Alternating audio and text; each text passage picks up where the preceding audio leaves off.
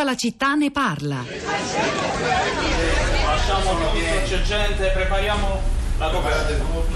Sta succedendo che è stato avvistato un gommone eh, a due miglia e mezzo. Quindi ci stiamo avvicinando, stiamo approntando l'armaino del RIB. Il team si prepara per andare vicino al gommone e monitorare la situazione. Con la nave ci fermiamo a una distanza minima e dopo aver fatto tutti i controlli del caso prenderemo le iniziative, dipende dallo scenario che troveremo. Siamo svegliati alle 6 al richiamo di All MSF Staff on the back deck che è il nostro messaggio in codice per segnalare l'avvistamento di una rubber bot e quindi tutti in piedi al buio pronti nelle loro posizioni. Il nostro gommone ha caricato eh, un centinaio di life jacket e si sta avvicinando a, ai ragazzi eh, in viaggio per eh, consegnargli i giubbotti di salvataggio per, per evitare che una situazione già delicata possa degenerare fin dal principio. Era un estratto da Tre Soldi nel titolo Un passaggio sicuro, era il documentario di Valeria Brigida, una giornalista che è stata a bordo di una nave di Medici Senza Frontiere in soccorso nel Mediterraneo. E il documentario andato in onda l'anno scorso è finalista adesso del premio Anello Debole, in bocca al lupo. C'è, ci sono molti messaggi che state mandando, che pubblichiamo sul sito, Tulia dice meno male c'è ancora qualche essere umano, questo sindaco che usa testa e cuore, si riferisce all'intervento di Giuseppe Falcomatà, sindaco di Reggio Calabria, e poi invece Riccardo decisamente contrario, dice ipocriti, voi li volete, vero? Per poi metterli nei campi come schiavi, negli islam indecenti che avete fatto creare. Date un lavoro ai vostri giovani e sbaragliate la mafia di cui siete intrisi fino al collo. Molti, molti altri li pubblichiamo sul sito. Intanto mi ha raggiunto in studio Sara Sansi per raccontarci cosa state dicendo e scrivendo sui social network. Ciao Sara, buongiorno. Buongiorno Rosa, buongiorno anche a chi ci ascolta, anche gli ascoltatori che commentano sulla nostra pagina Facebook. La città di Radio 3 sono o estremamente favorevoli o estremamente contrari alla scelta del governo italiano, una polarizzazione che possiamo riassumere in alcuni commenti che leggiamo in parte. La versione estesa è naturalmente sulla nostra pagina. Cristiana ci scrive troppo comodo fare i buoni senza guardare la complessità dei problemi eh, degli immigrati o ancora Sparta Spartaco, a parte qualsiasi considerazione, le persone che si imbarcano su quegli improbabili gommoni lo fanno perché sanno che a poca distanza ci sono le navi ad accoglierli.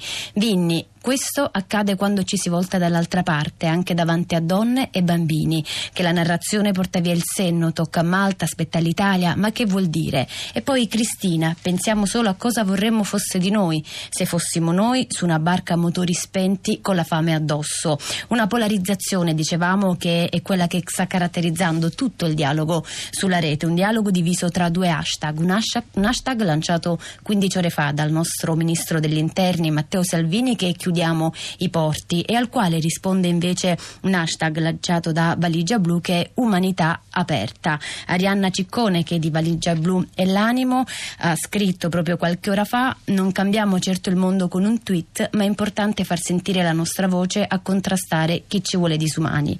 È una piccola vittoria di attivismo digitale, Part- parliamo anche di questo non solo di odio sui social ma soprattutto i social in queste ore sono importanti perché ci permettono di sapere che cosa sta succedendo proprio ora su quella nave che si trova a metà quasi più o meno tra la Sicilia e Malta. Ci sono quattro giornalisti che consigliamo di seguire sui, sui social network, sono giornalisti, una giornalista francese e tre spagnoli, Annalise Borges, Salo, Sara Alonso Esparza, Naria G e Corral Foto.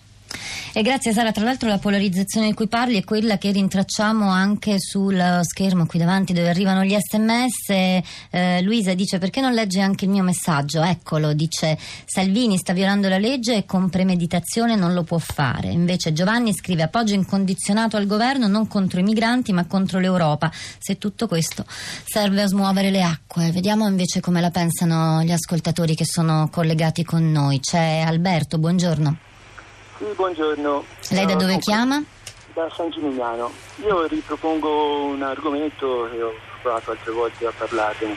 Eh, quello, cioè io vorrei sapere se eh, chi si scandalizza del fatto che ora l'Italia non è più tanto umanitaria perché non vuole accogliere questi migranti, si scandalizza quando dall'Italia partono gli aerei che bombardano l'Africa e il Medio Oriente, che poi sono le vere cause per cui si creano i migranti. Io se fossi un africano povero che pensa ad immigrare vorrei che l'Europa facesse una politica estera umanitaria, va bene, no, non predatoria, perché di fatto le, l'Europa insieme all'America, insomma a tutto l'Occidente ricco, sta eh, mettendo in atto un neocolonialismo ormai neanche più tanto neo, un, di fatto, e, e quindi poi il risultato sono i migranti che scappano, poveri disgraziati. Eh, le fonti e l'origine di- delle, delle partenze è importante ricordarlo. Alberto, grazie. C'è anche um, Roberto, buongiorno. Lei da dove chiama? Eh, buongiorno, chiamo da Perugia. Prego Roberto, cosa voleva dirci? Ma volevo dire che forse la situazione va inquadrata in una maniera diversa. I, i profughi, 619 profughi, non sono in pericolo di vita perché sono assistiti nella, nella nave Aquarius.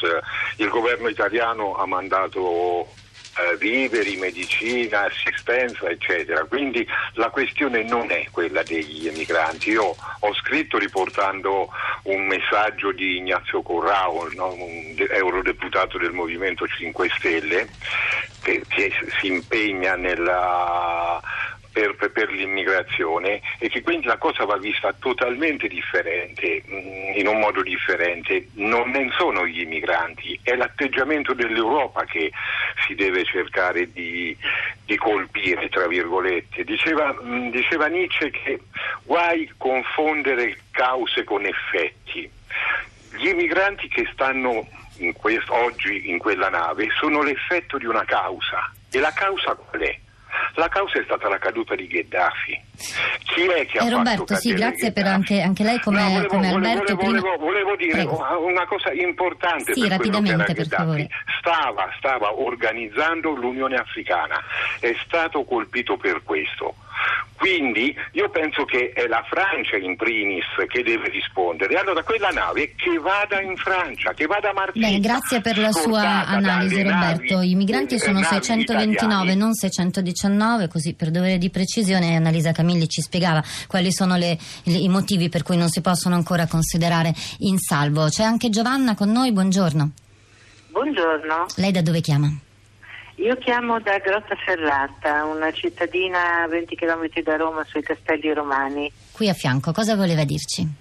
Eh, io ho scritto nel messaggio che eh, solo a Grottaferrata, solo a Grottaferrata, non in tutti i Castelli Romani, ci sono 45 conventi vuoti con quattro suore centenarie eh, che eh, vivono, tra l'altro questi conventi sono in mansioni straordinarie, in villone, in posti eh, stupendi, perché naturalmente essendo stato territorio del Papa, qui vivevano cardinali, eccetera, eccetera. Questi conventi sono vuoti con decine di stanze, con saloni che affittano per noi abbiamo affittato per il primo anno della, eh, della, della nostra nipotina ho speso 200 euro per la Giovanna, grazie per la sua testimonianza, è molto interessante, la, la ringrazio davvero. Chiudiamo di corsa, Sara, se hai qualcosa. Rosa, torniamo sulla nave, nave il cui tragitto può essere monitorato grazie al sito Vessel Finder. Sara Alonso Esparza, giornalista spagnola, fa parlare allo Svinard di Medici Senza Frontieri che dice questa notte finirà il cibo.